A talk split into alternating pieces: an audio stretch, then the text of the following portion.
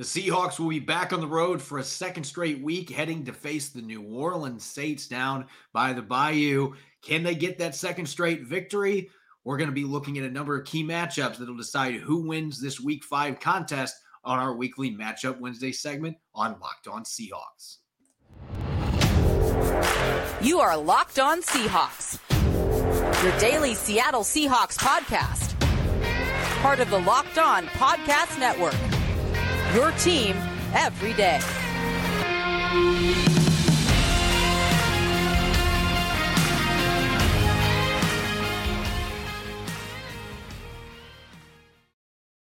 Greetings, 12s. This is Corbin Smith, your host for Locked On Seahawks. Joining me for Matchup Wednesday, my co host in crime, Rob Rang. As always, thanks to all the 12s out there who make Locked On Seahawks your first listen five days a week. We greatly appreciate it. As we do each and every Wednesday, we're going to be diving into key matchups on both sides of the football as the Seahawks get ready for their second straight road contest going into a hostile environment against the New Orleans Saints down in the Superdome. We'll be looking on offense and defense. Surely DK Metcalf and Marshon Lattimore, plenty to talk about that rematch coming up this weekend in New Orleans.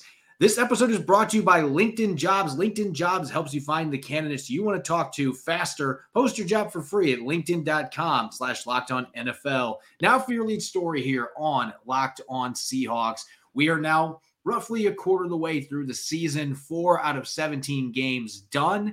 And the Seahawks rookie class has been one of the bright spots so far for this team at two and two. Rookies have been coming through, making big plays, a number of players playing significant snaps on both sides of the football. And so it's time for our quarterly report card looking at this draft class. Now, Rob, obviously, not every player in this draft class has played significant snaps. There are a couple of guys that are not currently on the roster, one on injured reserve, and Tyreke Smith, Bo Melton on the practice squad is yet to get a call up to the active roster. Dareke Young's been on the roster, but only suited up for one of the four games, been a healthy scratch the other three times. So those players, it's not fair to dish out a grade for, but we've got six other players that have played a lot of snaps, and we got to start with those two rookie tackles that have been starting since day one Charles Cross and Abraham Lucas. Obviously, they've gone through plenty of growing pains, but both these guys have exceeded, somehow exceeded expectations as first year starters for the Seahawks. Yeah, it's remarkable what Seattle's draft class, just as a whole, has done. And I, would take a step back, Corbin. You, you said six players that we're actually evaluating for the Seahawks at that point. That, that's more than the Saints' entire draft class. Uh, you know, and so to me, that is one of the big takeaways here. It's not just quality, it is truly quantity as well.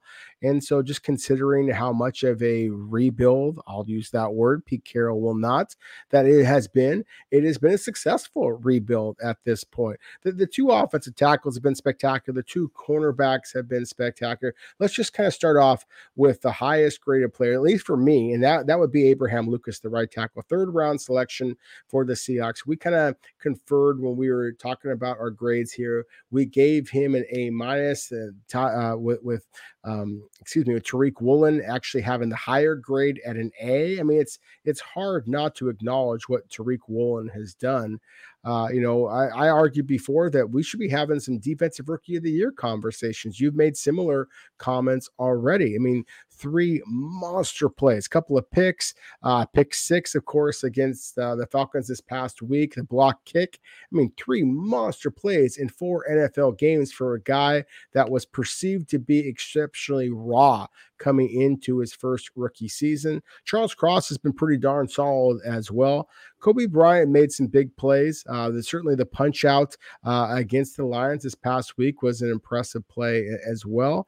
And then Oh, by the way, Boye Mafe and Ken Walker III have, have both shown their flashes as well. I, love that we're talking about rookies and week after week four, and we're talking about some of the flashiest athletes in Mafe and Walker that are just starting to kind of show those flashes, which to me is one of the most exciting things. There's a lot of NFL teams out there, Corbin, as you probably well recognize, that they are just kind of betting on these flashes the, the fact that Seattle is you know, living off of other players and some of their highest profile athletes like Mafe and Walker are just showing flashes. To me, I think that we are going to see the best is yet to come kind of a thing for Mafe and Walker moving forward. And we've already seen what superstar Seattle has with some of their other draft picks already. Yeah, this class has been dynamic, and there were high expectations coming in with this group, and a number of them knew they were in a great position to play right away, especially the tackles with Duane Brown not coming back, Brandon Shell not coming back. They had very little experience there, and it opened the door. They still had to earn those jobs. Charles Cross was the starter at left tackle, being drafted number nine overall. That already was decided, but he still had to come into camp and put in the work, and he did. And Abraham Lucas beat out Jake Curhan in a competition that I thought was pretty back and forth for most of training camp in the preseason. And you mentioned it. We've got our grades here. These are collaborative grades. As teachers, we always enjoy the report cards, especially when we're talking about a really exciting rookie class. And you know, I'd be remiss not to mention that Charles Cross, I know he's given up three sacks this year, and Abraham Lucas has given up none. But you can make an argument that Cross has had the much tougher matchups of those two. When you're the left tackle, you're going to get the best of the best rushing against you coming after the quarterback. And he had some issues with Bradley Chubb, but he also had some really good reps. He played well against Nick Bosa. Bosa went against both these guys, and both of them had pretty good reps. But I think a solid B. The run blocking is still a work in progress, but I think his pass protection has been better than maybe the three sacks given up would suggest. He's still only given up nine pressures, the same amount as Abraham Lucas. And Boye Mafe, we debated this one a little bit just because of the snap count, but what I think gives him a B is that he has been, aside from Uchenna Nwosu, the only other edge defender that has consistently made plays defending the run. It's been such a struggle for Darrell Taylor. And to see the rookie come in, he was supposed to be a situational pass rusher to start off. And now those roles have been reversed. And now with Darryl Johnson out, Boye Mafe is going to get even more opportunities. And hopefully that means we'll start to see the pass rushing come out of him because he's only got two pressures so far. He did get a sack in the game against the 49ers in week two, but we have not seen him really show what he can do as a pass rusher to this point. I've been surprised seeing how proficient he's been defending the run, but solid B just for that fact because very few players in this team have done well against the run. And Boye Mafe surprisingly has been one of them.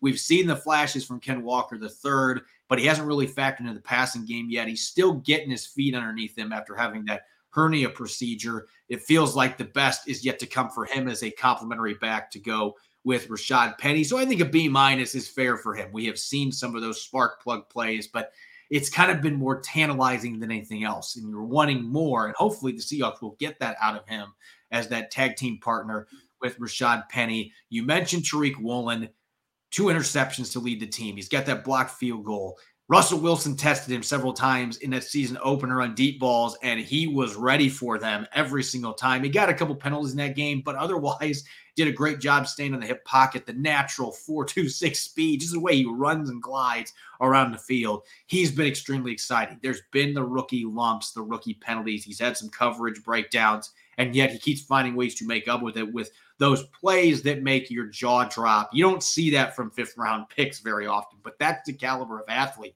that Tariq Woolen is. And now you're seeing a playmaker that, quite frankly, we did not see at the college level. He had one interception in two years at UTSA. He's got two interceptions in the last two weeks for the Seahawks, and he was doing that in training camp the light switch has come on. And we have to remember this is only his third year playing the position. And with the gifts that he has physically and athletically, he is just starting to come into his own. And that's scary for opposing quarterbacks. It really is. Tariq Woolen has been spectacular.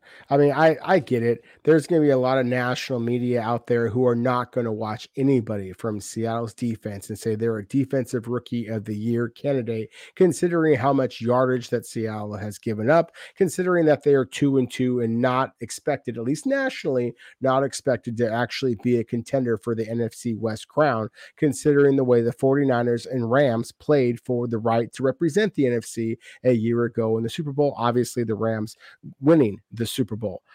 At the same time, Tariq Woolen has been the NFC, the NFL's best rookie so far, at least in my humble opinion. He's been absolutely spectacular. The interceptions we talked about in yesterday's show, Corbin, the interception when he was matched up one on one against TJ Hockenson, a former first round pick himself, who of course torched the Seahawks. But that interception was spectacular. He starts off on one side of the field, basically has to accelerate all the way across. We saw the same kind of closing speed uh, when he got a sack earlier in the year. We saw it with the closing speed with the blocked punt, or excuse me, the blocked field goal earlier in the year. And the way that he just plucked the football, put it away, and then scores the touchdown. I mean, that's all pro kind of stuff. And as you said, and this is a guy who's only in his third year playing the cornerback position. Absolutely spectacular. And if I was to quickly transition over to Abe Lucas, the other player that got at least an A minus, but one of those top grades on our board, to not give up a sack at this point in the season, there, there's no question that he has not faced the caliber of pass rushers that Charles Cross has. But at the same time, he has up very well in pass protection. Some of the better pass protection blocks I've seen have been uh, from Abe Lucas so far. I love the guard play that we're seeing Gabe Jackson come in and, and provide some punch as well. Um, but Charles, or excuse me, Abe Lucas, the way that he is getting up to the line of scrimmage, getting up to the second level and knocking people down as a run blocker, that's the same thing I saw at Washington State. Why I thought that he could be a, a, a future starter. I just, as as excited as I was about Abe Lucas, I didn't think that he'd be coming be able to come in as a rookie and be able to make the impact that he has for the Seahawks so far. And then really quickly with, with Boye Mafe, the flashes that we've seen. As, as you said, we were hoping to see a little bit as a pass rusher, but it's been the physicality that he's shown in the running game. The Seahawks have needed it, and he has provided it. He's shown better awareness than I thought for a player who, again, like Tariq Woolen, was perceived to be pretty darn raw and yet he has not been raw. He has actually been very aware, very physical. And again, I think that this is all a credit to the Seahawks rookies and the, the scouts that brought them in, but also to the Seahawks coaching staff. They've done a terrific job of taking these players that some panned as reaches in all three of these players I'm talking about here. And instead, they've actually been some of the strengths of the Seahawks start. And really, the best part, is Pete Carroll has talked about the last couple of weeks, they've only played four games. They are mm-hmm. going to get better. This group collectively, we might see Dareke Young start factoring in at some point as well at receiver and special teams. He just has been out at a healthy scratch because of the numbers game, but he may get that opportunity at some point. So there's so much to be excited about this group, and yet they're just scratching the surface of their potential. And these guys are going to keep getting better. That is going to be bad news for upcoming opponents in the second half. They keep these guys healthy and they keep improving. This core has a chance to really be a key backbone for the next contender for the Seattle Seahawks. So a lot to be excited about with this 2022 draft class quarter way through their rookie seasons. It's matchup Wednesday. We're going to get to the Seahawks on O against the Saints on D coming up next. We're always excited about this episode of the middle week, our favorite episode here on Locked On Seahawks. We'll start getting through those matchups coming up here next. As you gear up for the fall, you need the right people on your team to help your small business fire on all cylinders. LinkedIn Jobs is here to make it easier to find the people you want to talk to faster and for free. As a former site manager and current podcast host, I've made plenty of hires over the years, and LinkedIn has always been a go to for me to find top candidates in sports media. Create a free job post in minutes on LinkedIn Jobs to reach your network and beyond to the world's largest professional network of over 810 million people. Add your job in the purple hashtag hiring frame to your LinkedIn profile to spread the word you're hiring so your network can help you find the right people to hire. Simple tools like screening questions make it easy to focus on candidates with the right skills and experience so you can quickly prioritize who you'd like to interview and hire. It's why small businesses rate LinkedIn jobs number one in delivering quality hires versus leading competitors LinkedIn Jobs helps you find the right candidates to talk to faster. Did you know every week nearly 40 million job seekers visit LinkedIn? Post your job for free at linkedin.com slash locked on NFL. That's linkedin.com slash locked on NFL to post your job for free. Terms and conditions apply. You're listening to the Matchup Wednesday edition of Locked On Seahawks. I'm your host, Corbin Smith. Join me as always, my co-host in crime, Rob Rang. Thanks to all the 12s out there for making Locked On Seahawks your first listen five days a week. We've got crossover Thursday coming up tomorrow. I'll be joining Ross Jackson of Locked On Saints to continue previewing this upcoming matchup in New Orleans. Really fired up about this game between two teams right now that uh, are at 500 or under 500, but maybe can play their way into the playoff discussion still here early in the season. And it's going to be a loud environment in New Orleans. Looking forward to breaking down that game with Ross on crossover Thursday. And make sure you check out NFL key predictions every Friday on Locked On NFL. Locked On's local experts give you the inside scoop on the five biggest games of the NFL weekend, including Sunday and Monday night football, plus betting advice from the field's of leading experts at Bet Online. Follow NFL key predictions every Friday on Locked On NFL, available on the Audacy app, YouTube, and wherever you get your podcast. All right, Rob, let's get to the matchups here. Seahawks getting ready to face the Saints, second straight road game where they're heading towards the eastern side of the U.S. They've been so good in those games compared to other West Coast teams. But this is going to be a different animal going to New Orleans, the hostile environment that is the Louisiana Superdome, and having to deal with that crowd in that environment. Seahawks on offense are going to have to find a way to weather that storm of loudness and the brash fans that we're going to see in New Orleans. I think it's pretty obvious, though, what first matchup we need to break down when you consider what happened when these teams played last year in Seattle. Yeah, I, I, have to agree with you. I think that from a schematic standpoint and how I think the game might actually play, I think you could make an argument that maybe Seattle needs to look at the running game. But at the same time, in terms of just an entertainment standpoint, in terms of a scouting standpoint, oh my goodness, you got to get excited about DK Metcalf and Marshon Lattimore going head to head all over again. Corbin, we've talked so many times about DK Metcalf and what just a physical monster that he is. I mean, just his size, his speed, his athletic ability, his ability to go up and high point the football. I think that he is the most physically gifted wide receiver, not only in Seahawks history, but among the most physically gifted wide receivers in NFL history. That doesn't mean that he's the, among the best receivers at this point in his young NFL career, but I think that he can become that. And I could say the same thing about what a talent that Marshon Lattimore is at the cornerback position. I can go back and, and tell you what I saw when I very first saw him covering the Rose Bowl, watching the University of Washington go up against the Ohio State Buckeyes, and just seeing a corner in Lattimore who just had a different level of acceleration and change of direction. Uh, this is going to sound clumsy. I apologize because I hate to compare any human being to any animal, but I am a proud owner of a German short hair pointer, a dog that is known for being able to just run as fast as any animal you're ever going to see. Basically, I, I take him to the dog park, and my GSP can just basically outrun any other dogs out there. And that's the same type of athletic ability you see from Marshon Lattimore. There are certain guys that if they are put in one spot, their ability to change directions and explode off of either hip and get downfield is just remarkable. That's what Lattimore has. There are very, very few corners. Deion Sanders like ability to accelerate downfield. So, in terms of just a matchup between physical talent, then it doesn't get any better than uh, Marshon Lattimore against DK Metcalf. And I'm sure that this is a date that has been circled on the calendar for both these guys. This is going to be a different situation than last week, where DK Metcalf, and it turned out the comments that he made about Jeff Okudah, it turns out maybe he was right on that because he dominated that matchup. He backed up his words saying he's a good corner. But I don't think you're going to hear him say that necessarily about Marshon Lattimore, even though he scored an 85 yard or 84 yard touchdown against him last year. The only touchdown the Seahawks scored in that matchup in Seattle. They scored the first seven points on that long touchdown. He beat Marshon Lattimore downfield. And these two were going at each other multiple times, and Lattimore got flagged a couple times. It was kind of one of those where Metcalf was pushing the issue, but Lattimore was the one that got busted. And these two do not like each other. I think there's a respect there, but there's also there's clearly some angst between these two guys. And you mentioned Lattimore's quickness, his change of direction skills, but he has the physicality and the mentality to be able to line up against DK Metcalf and play against him. And so I mentioned it the other day.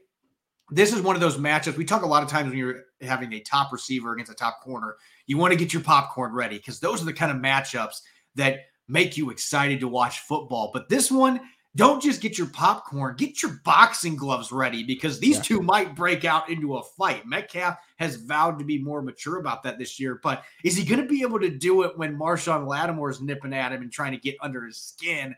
And is, is Lattimore going to be able to maintain his cool? Because he certainly didn't last year. And So there's just another layer of intrigue to this, not just the fact that we've got elite athletes in both Lattimore and Metcalf that play with a physical brand of football, but also they just don't like each other. And it's a very competitive matchup. So there's no question that this is one that I'm really excited to watch. Now, let's shift gears out to the outside because Charles Cross and Abraham Lucas, as we mentioned, they have had really solid rookie seasons so far. There's been some bumps in the road, particularly for Cross giving up three sacks. I mean, both these guys have handled every challenge that's been thrown at them.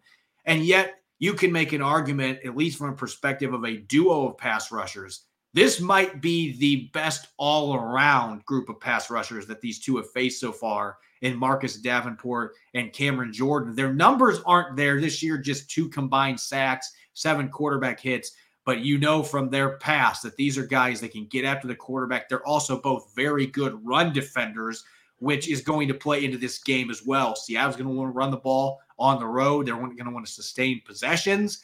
So this is going to be a tough matchup for both these guys who aren't necessarily known for their run blocking skills going up against especially Jordan, a very physical player that can bully tackles, a very intelligent football player, high IQ. This might be the toughest test that Abe Lucas has had going against Cameron Jordan in this game.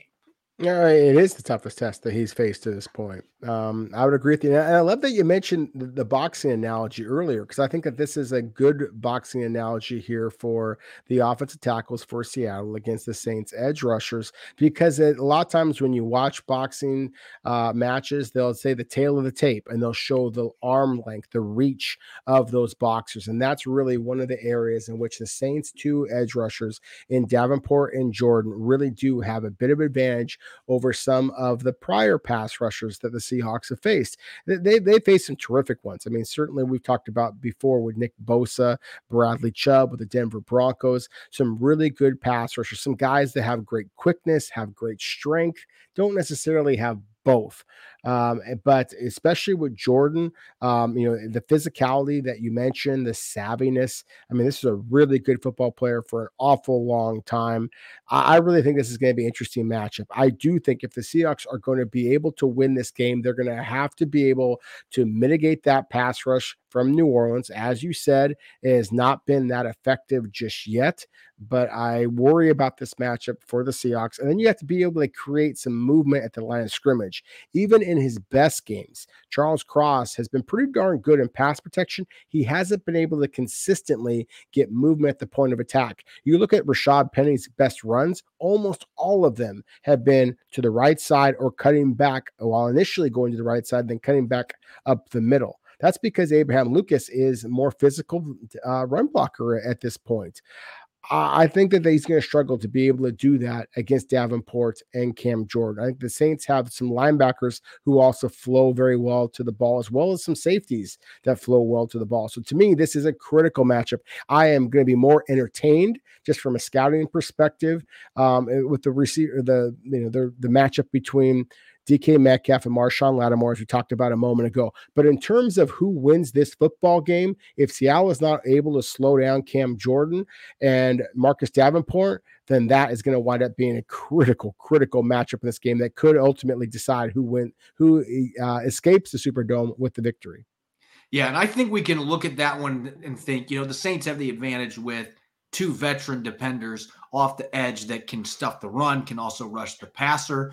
But I think you look at the offensive lines versus defensive lines here, and it's interesting saying this because you and I have both been critical of the interior offensive line for the Seahawks. I thought they played much better against Detroit, but the interior defensive line for the Saints, they are missing a couple players. Huggins as well as Malcolm Roach are both on injured reserve. The two starters that they have, Shy Tuttle, they also have their other starter, David Onyemata those two have really struggled and they're more undersized defensive tackles. This feels like a game, even with the talent the Saints have at linebacker. Demario Davis, I still think, is criminally underrated. The guy is a tackling machine, a really good football player. But that interior defensive line feels like this is a matchup that the Seahawks should be able to take advantage of with their physical, big bodied guards. Maybe get a little more of a downhill run game going against the Saints team. And last year, the Seahawks couldn't run at all against the Saints. Alex Collins got stonewalled the entire game, but they didn't have a healthy Rashad Penny. They didn't have Ken Walker III. They didn't have some of the upgrades they've got in their offensive line right now. Damien Lewis, I don't think played in that game, and he's going to be healthy for this one. So there's a lot of differences. And the Saints are 20th in the NFL right now in rushing yards allowed. They gave up 201 yards to the Atlanta Falcons in week one. The Panthers ran all over in week three. They've been very inconsistent this season. This does not feel like last year's run defense, and they've still got the pass rushers, but I think between the tackles, that they can find some traction running against this team. So I think that that might be the most important matchup for the Seahawks on offense. If you can win the line of scrimmage and get that downhill running game going, it really opens things up for your passing game. We saw what that did last week against the Lions. I think you could see some similar things against the Saints defense. It has a lot more talent at all three levels, but they do have some question marks at defensive tackle. They do, as you mentioned, and they, have had some injury problems there. They, they do have two intriguing defensive tackles on their practice squad, and Christian Ringo and Jordan Jackson. Um, but at the same time, they are not proven commodities. I, I, wouldn't be surprised at all if New Orleans looks around a little bit and, and tries to bring somebody in. Um, of course, they, there was a little bit of news here in the last couple of days. Uh, the Saints brought in the, the former Broncos cornerback Chris Harris Jr. They lost a running back, actually actually, ironically enough, to the Broncos, Latavius Murray.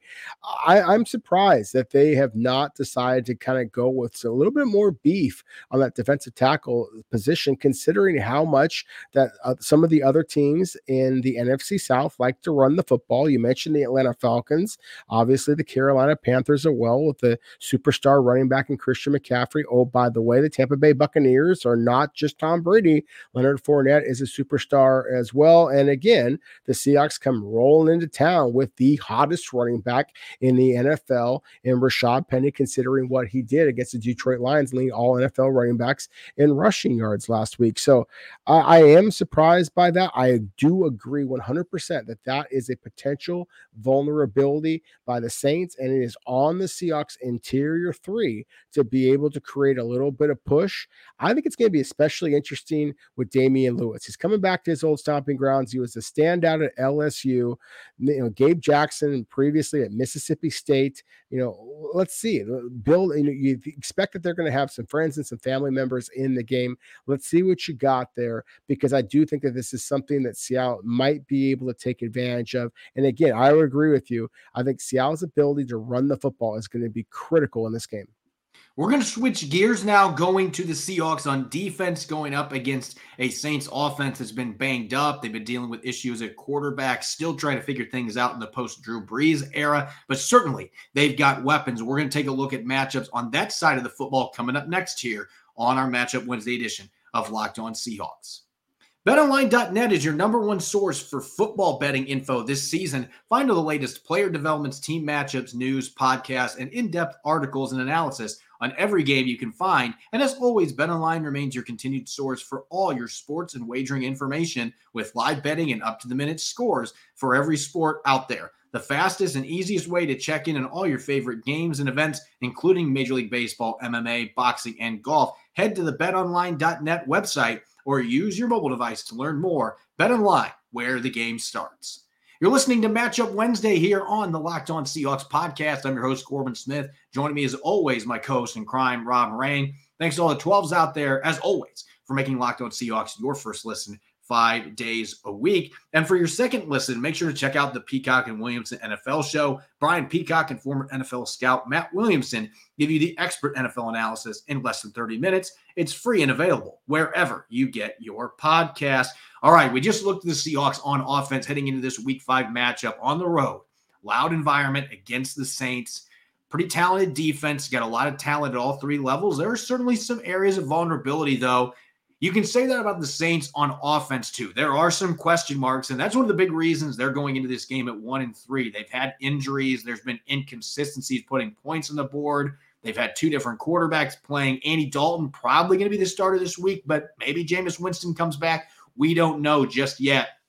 What's the first matchup that jumps out to you when you look from a Seahawks perspective on defense going up against the Saints offense? Well, you said it, Corbin. Until we know for sure who's going to be the starting quarterback, I think that we have to look elsewhere. Um, you know, certainly with Jameis Winston, I mean, he when it's bad, Jameis and his willingness to throw the ball into coverage, that might be an advantage for the Seahawks if Jameis Winston were to be on the field rather than Andy Dalton, who is trying to prove, like Geno Smith, that he is not washed up in any regard. But I think if we focus in on the honest scrimmage, um, you know, we talked about in yesterday's show the fact that the Saints lost Terron Armstead, a former All Pro left tackle for them. Now they have a, a free agent addition from the Baltimore Ravens and James Hurst, and, and, he's been a solid player for them, but he is not the type of athlete that Terron Armstead was. And so we've seen Uchenna Nwosu be able to take over football games for the, the Seahawks so far. So to me, that's going to be an interesting matchup. And then on the other side, Ryan Ramczyk, former first round pick. I, am curious to see Boye Mafe against him, Darrell Taylor against him. Uh, you know, and anybody else that Seattle is going to be rushing off that right tackle position neither Andy Dalton or Jameis Winston are especially fleet of foot. And so it's going to be critical for Seattle to be able to get a little bit of pass rush, uh, to be able to force those quarterbacks to step up in the pocket, throw the ball into coverage where we know the Seahawks, especially with Tariq Wool and definitely Quandre Diggs as well, have the ball skills to be able to not only collect passes, but take them back the other way. Yeah, you mentioned James Hurst. He's only given up five pressures and one sack this year, according to Pro Football Focus. And he doesn't have the athletic traits, but he's more of a technician and he's mm-hmm. played a lot of football. So he's ended up being a decent replacement over there. His run blocking is suspect. That is an area where I think the Seahawks can have some success, especially with uh, Uchenna Nwosu over there. He's played the run just as well as rushing the passer away from that one botched cutback that he allowed Cordarrelle Patterson to break loose on in week three. Otherwise, he's been really good against the run. Again, I'm going to call out Darrell Taylor here, though. You've lost Darryl Johnson, who just led to you being benched. Darryl Johnson's now injured. Taylor's got a chance to maybe be the starter again this week, or maybe it's Boye Mafe, whoever it ends up being they've got to be able to get some pressure off that side against Ryan Ramczyk, who has given up two sacks this year and eight pressures. He's been good, but not great, not playing maybe at his best so far. And he's had some issues in the past with athletic guys, which leads me to believe Darrell Taylor, who I don't believe played against the Saints last year. He was coming off that scary injury in Pittsburgh. I don't think he played in that game. His burst and his speed, we've seen flashes. He had that strip sack against the Falcons this is another game where the matchup with his athleticism, you think he's the kind of guy that could give Ramczyk some problems off the edge. But we haven't seen that consistently. Maybe he comes out with his pants on fire a little bit in this game because, hey, I got benched. I need to deliver. That was kind of a message, a statement for Pete Carroll. We need more from you. I like that matchup pass rushing. Run defense wise, uh, you know, we haven't seen Darrell Taylor do anything, but boy, Mafe has played really well. Ramczyk is a pretty solid run blocker, though. So there's going to be some challenges. That's going to be a stiff test for him.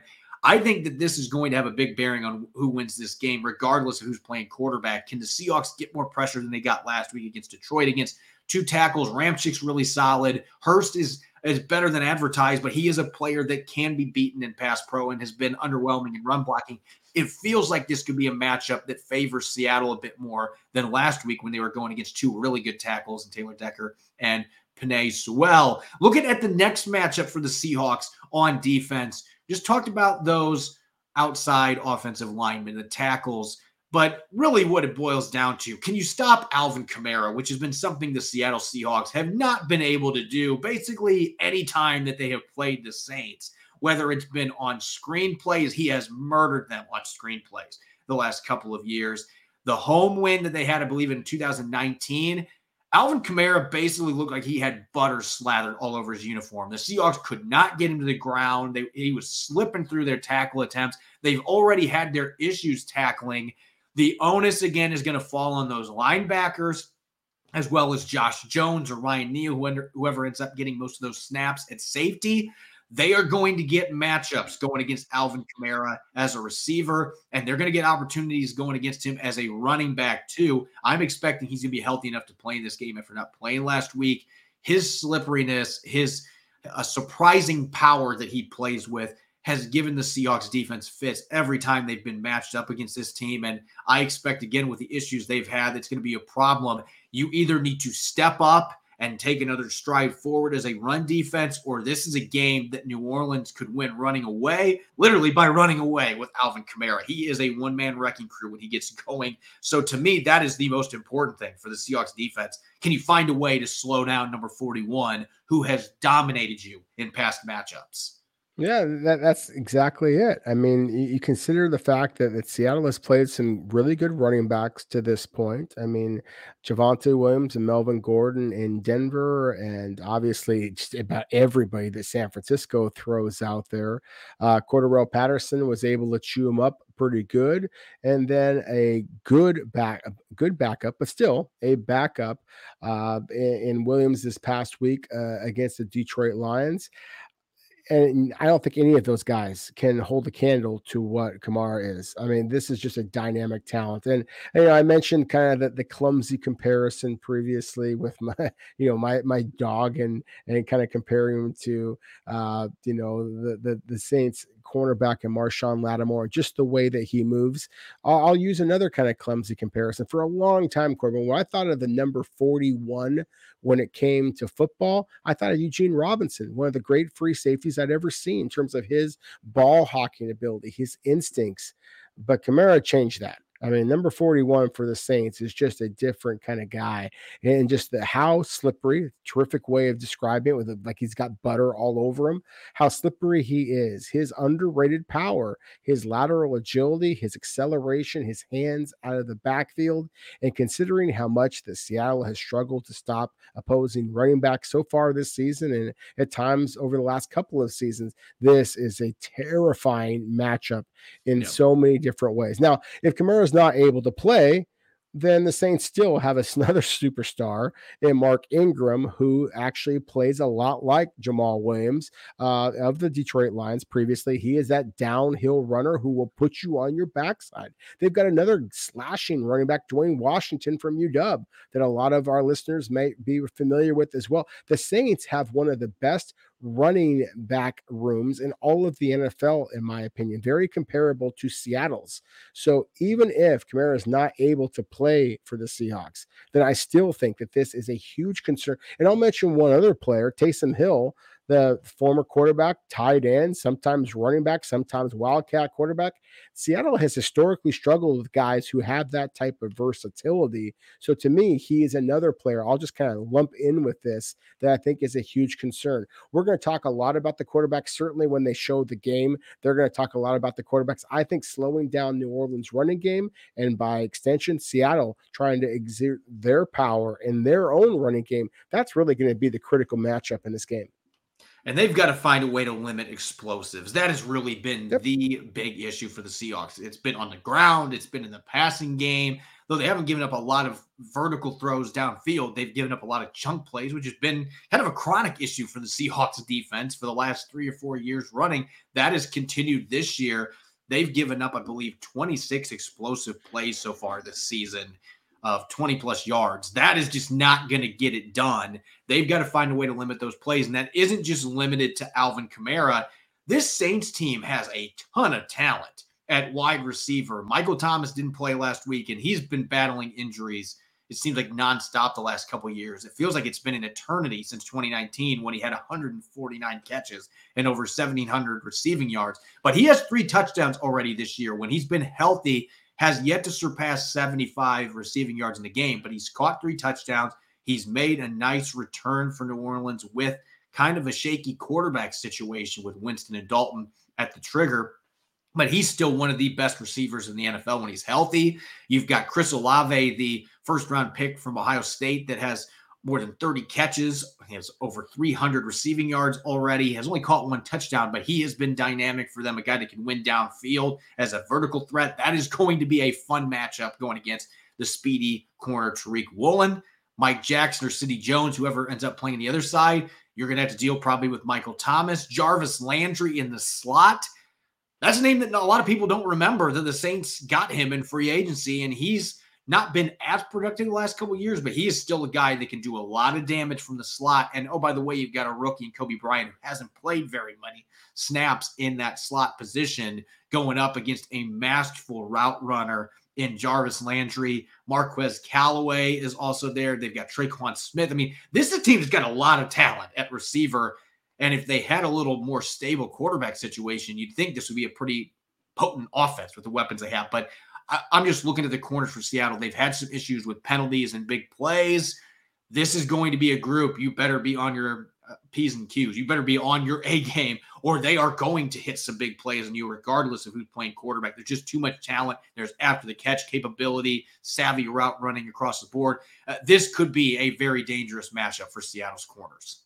I agree with you. It is a spooky matchup in, in so many different ways. Um, I, I, think that while I would love to see Chris Olave and Tariq Woolen run just against each other, just because of the same type of athletic ability and, and scouting uh, excitement I would have, like we talked about before with DK Metcalf and Marshon Lattimore, I don't think that's likely to happen. Olave has been lined up a lot at that uh, left, or excuse me, the right side, and uh, you know Tariq Woolen has been lined up in the left side uh, as well. And so we're not likely to see that kind of matchup um, very often. Excuse me.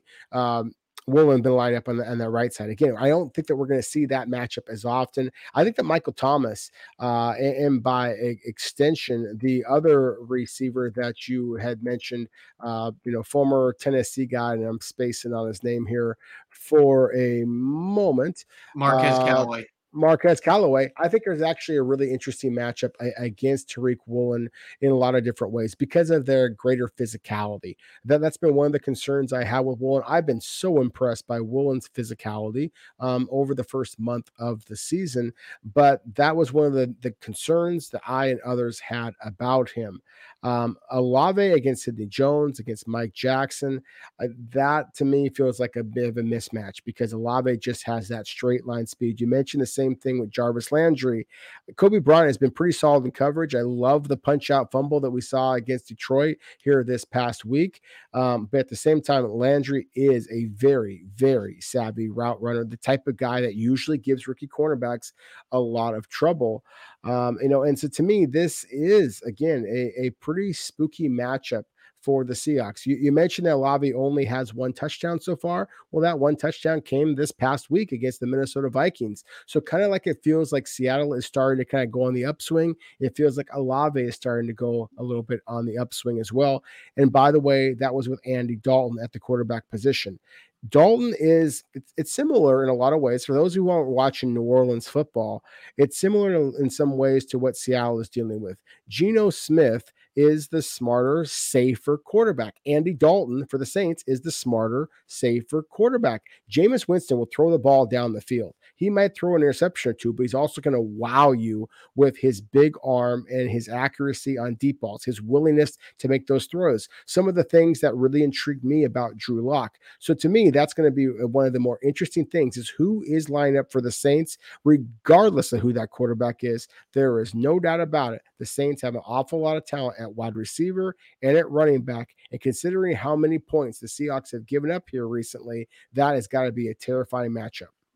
Why do you think we emphasize that outside pass rush first and foremost? Because you're going to need to get to the quarterback, or this is not necessarily a great matchup for the Seahawks. They've had their struggles with defense. It's just the playmakers galore that the Saints have. And of course, a few of those guys didn't play last week, and maybe they won't play this week. That would change things a lot, but they've got a lot of weapons on the outside. This is still a very talented football team, even though they're one and three, that could be on the verge of a breakout game, and they're kind of due. So that's kind of a scary prospect going to this game. The Seahawks are hoping they can keep their momentum. We're going to continue looking at that matchup tomorrow. I'll be joining Ross Jackson of Locked On Saints, and the two of us will take part in our latest crossover Thursday, taking a look at some key storylines diving further into the matchups and, of course, some predictions going into Sunday's Week Five contest. I'm Corbin Smith. You can follow me on Twitter, Corbin Smith NFL. You can follow Rob at Rob Rang. Make sure to check out Locked On Seahawks and Apple Podcasts, Google Podcasts, Spotify, and of course, five days a week on YouTube. Make sure to check out Locked On crossover Thursday tomorrow with Locked On Saints. You won't want to miss it. Thanks for listening in. Go Hawks.